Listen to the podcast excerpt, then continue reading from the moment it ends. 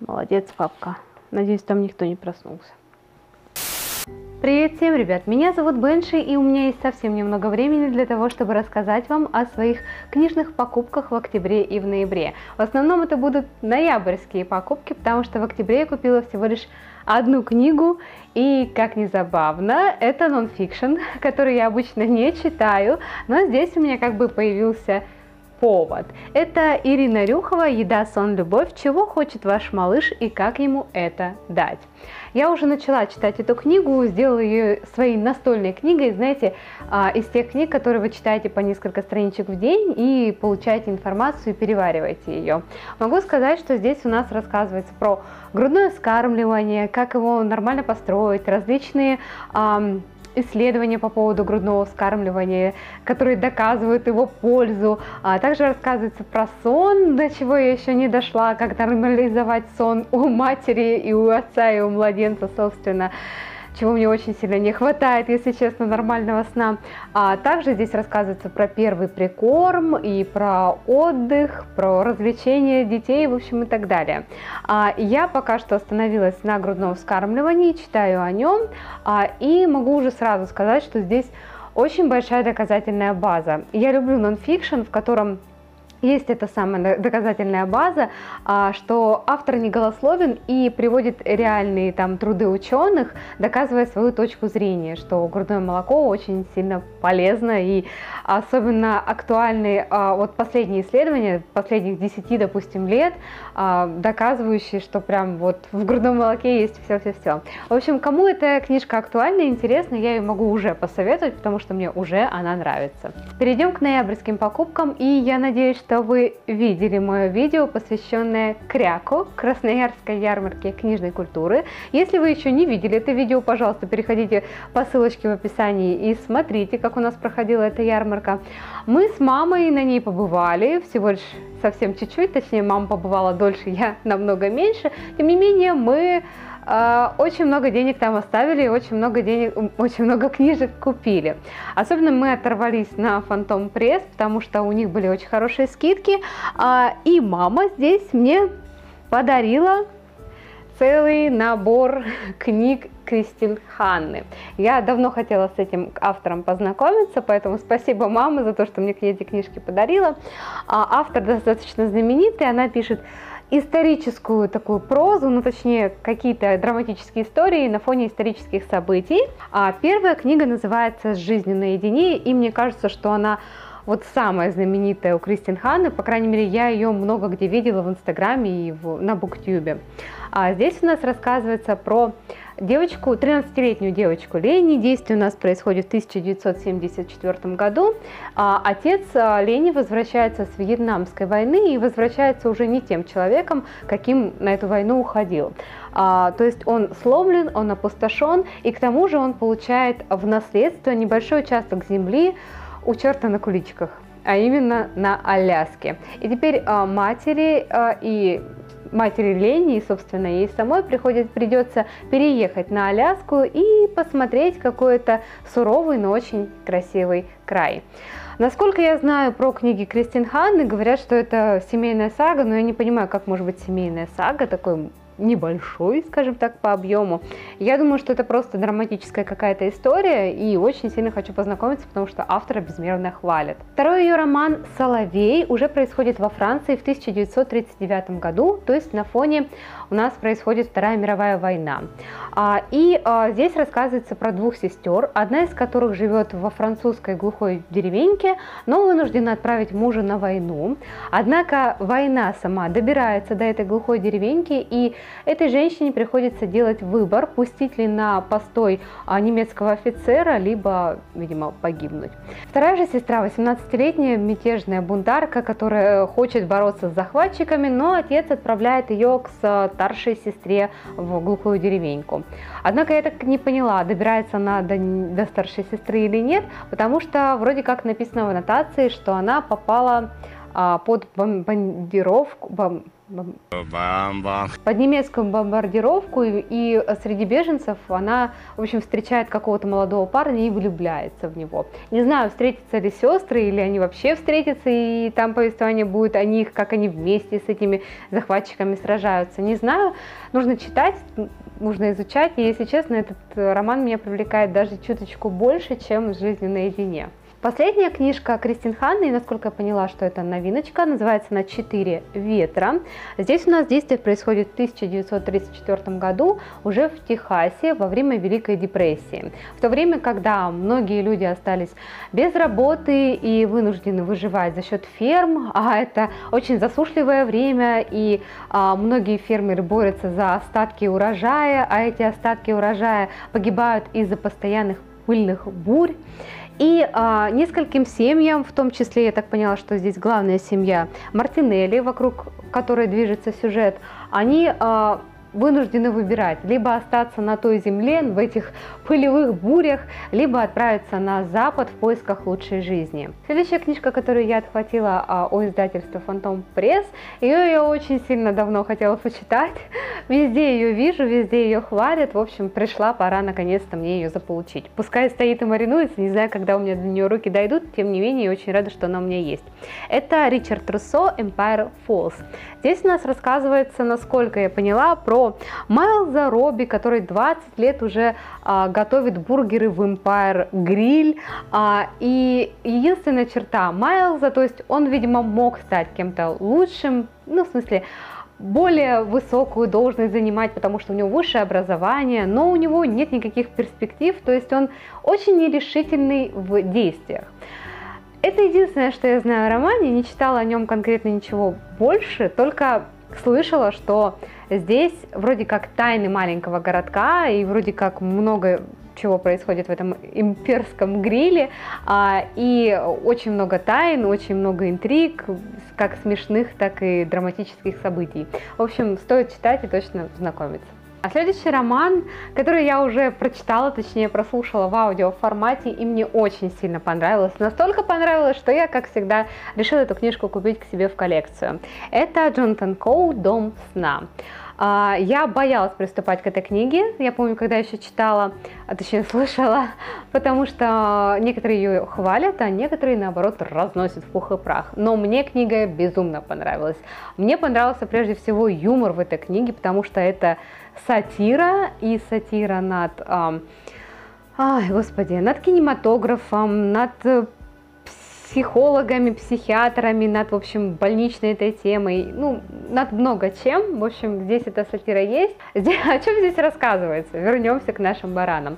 Здесь у нас рассказывается про особняк Эшдаун. А, когда-то в нем а, был, было общежитие для студентов, и там вроде как фигурируют четыре личности, которые знакомятся между собой, и трое из них, у них, в общем, проблемы со сном. У девушки нарколепсия, у одного парня, в общем, он видит очень-очень яркие сны, и поэтому спит постоянно, а потом резко перестает спать вообще, и многие годы он вообще не спит.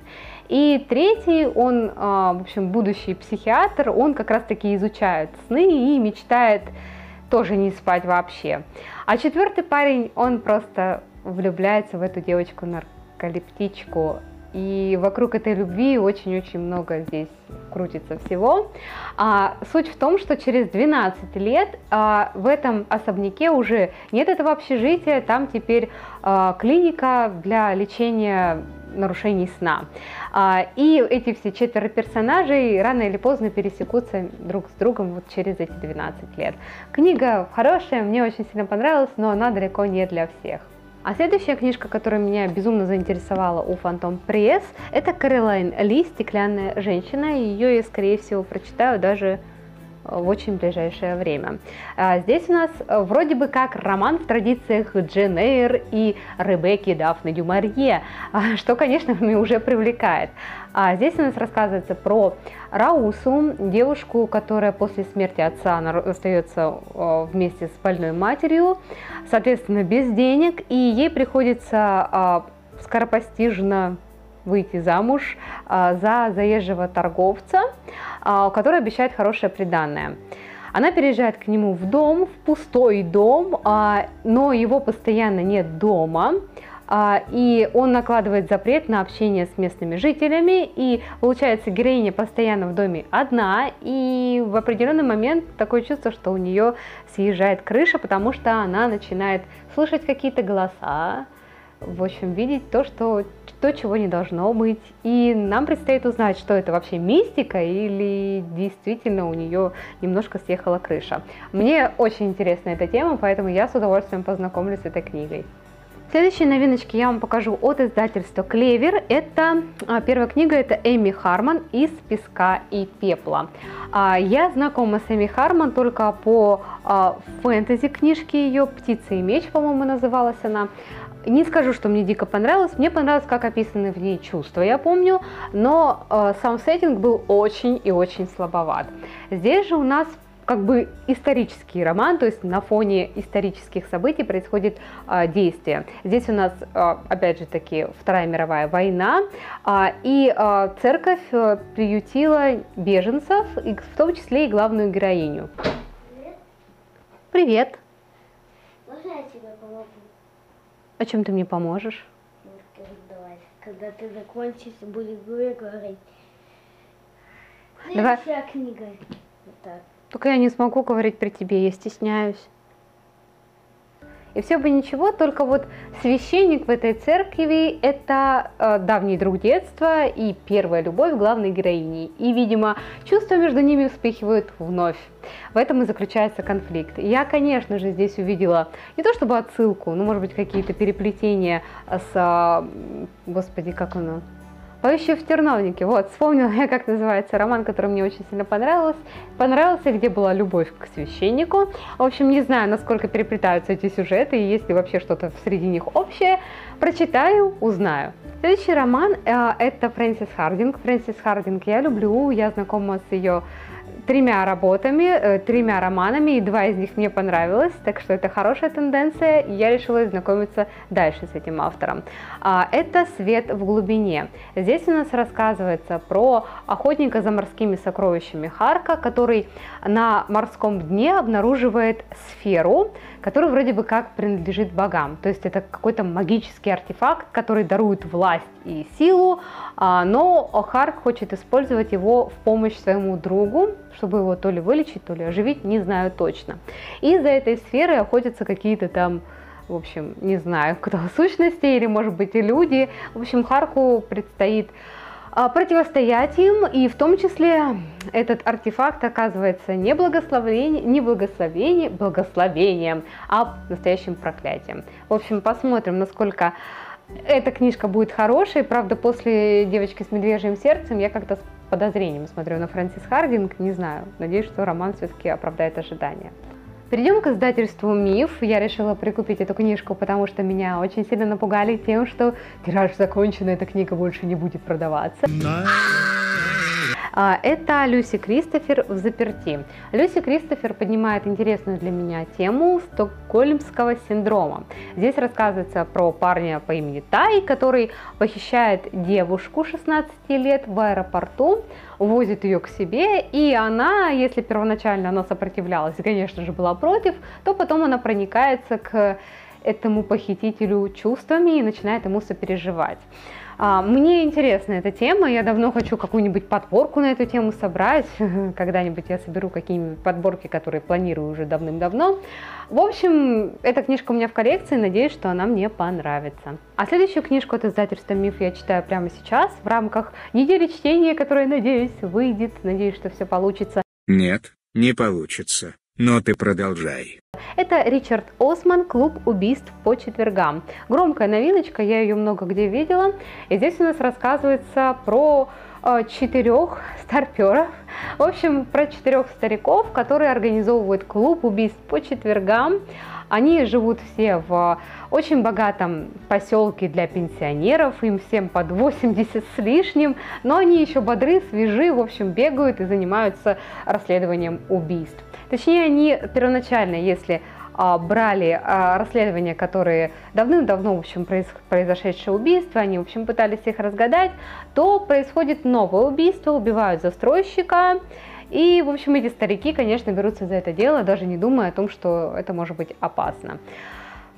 Что, бы, что вам сказать про эту книгу? Пока что мне не слишком нравится, пока, пока что здесь немножко так странный юмор, очень-очень тонкий, настолько тонкий, что я его практически не вижу, но тем не менее читаю, книжка приятная и легко читается, поэтому надеюсь, что все-таки она оправдает ожидания. А следующие книжки я уже заказывала, конкретно эту книжку я заказывала с интернет-магазина Wildberries, и она пришла ко мне в не очень хорошем виде, вся помятая, как будто бы ее кто-то кидал об стены. А, и, если честно, качество самой книги тоже немножко расстраивает. Это «Призраки дома Эшборн» от Дарси Коутс. Я слышала об этом романе удивительно хорошие отзывы, если честно, потому что не ожидала ничего такого, не ожидаю ничего такого. Здесь у нас э, мистический роман, где действие происходит в особняке. Главная героиня, которая это, этот особняк достается по наследству, в общем, переезжает в него и начинает видеть или слышать призраков. Все очень банальненько звучит, по крайней мере, так банальненько, но прочитаем и посмотрим, насколько, насколько же этот роман хорош.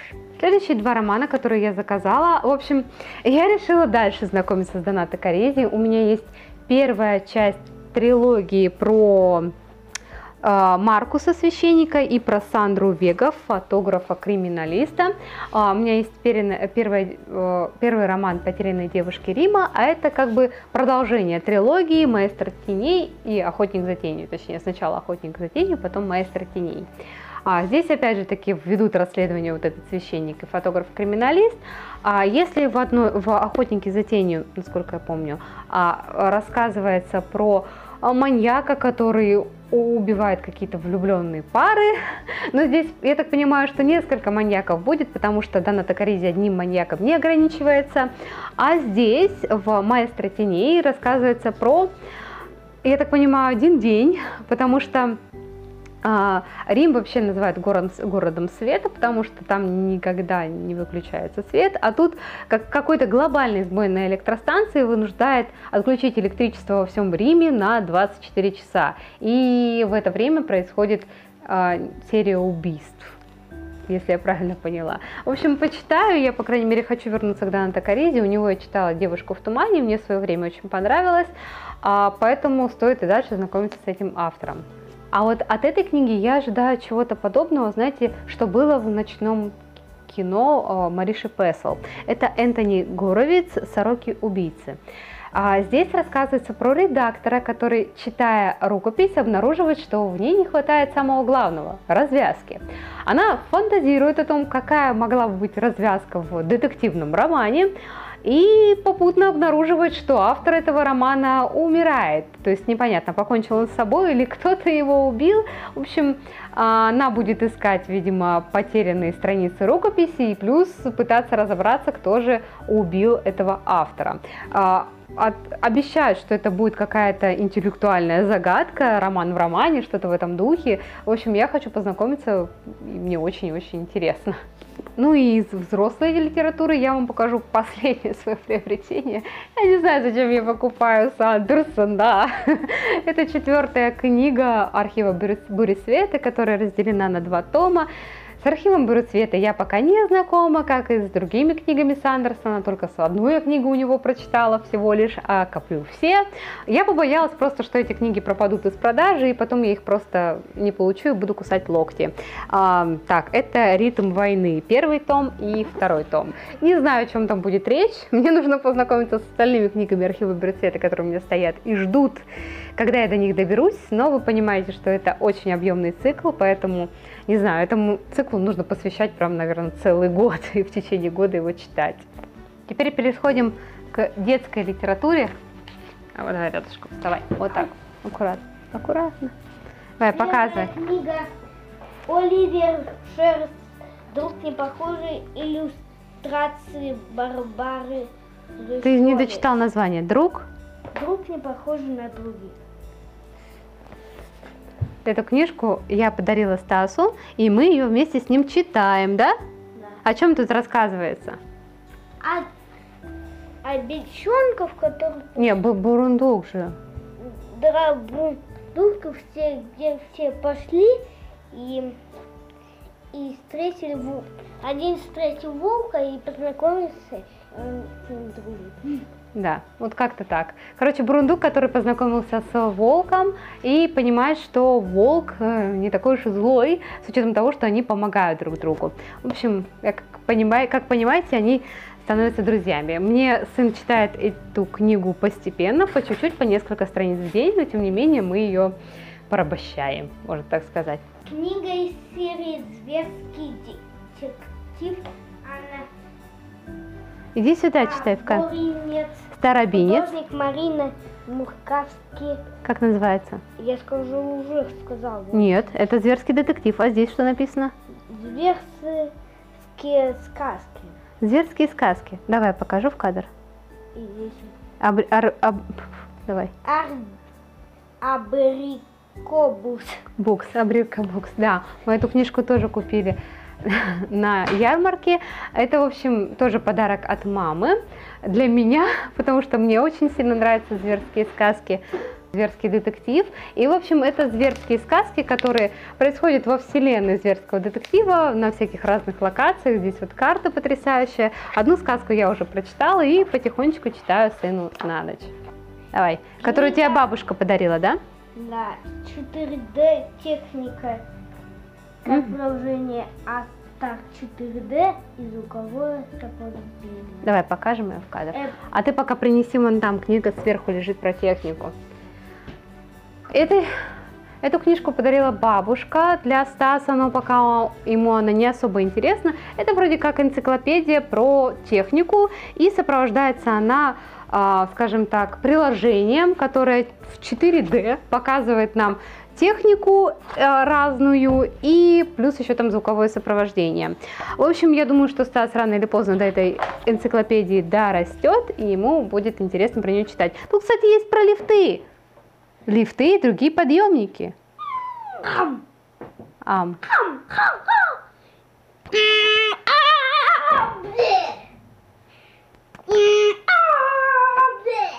Так и живем. Последняя книжка детская, Которую тебе папа купил, да?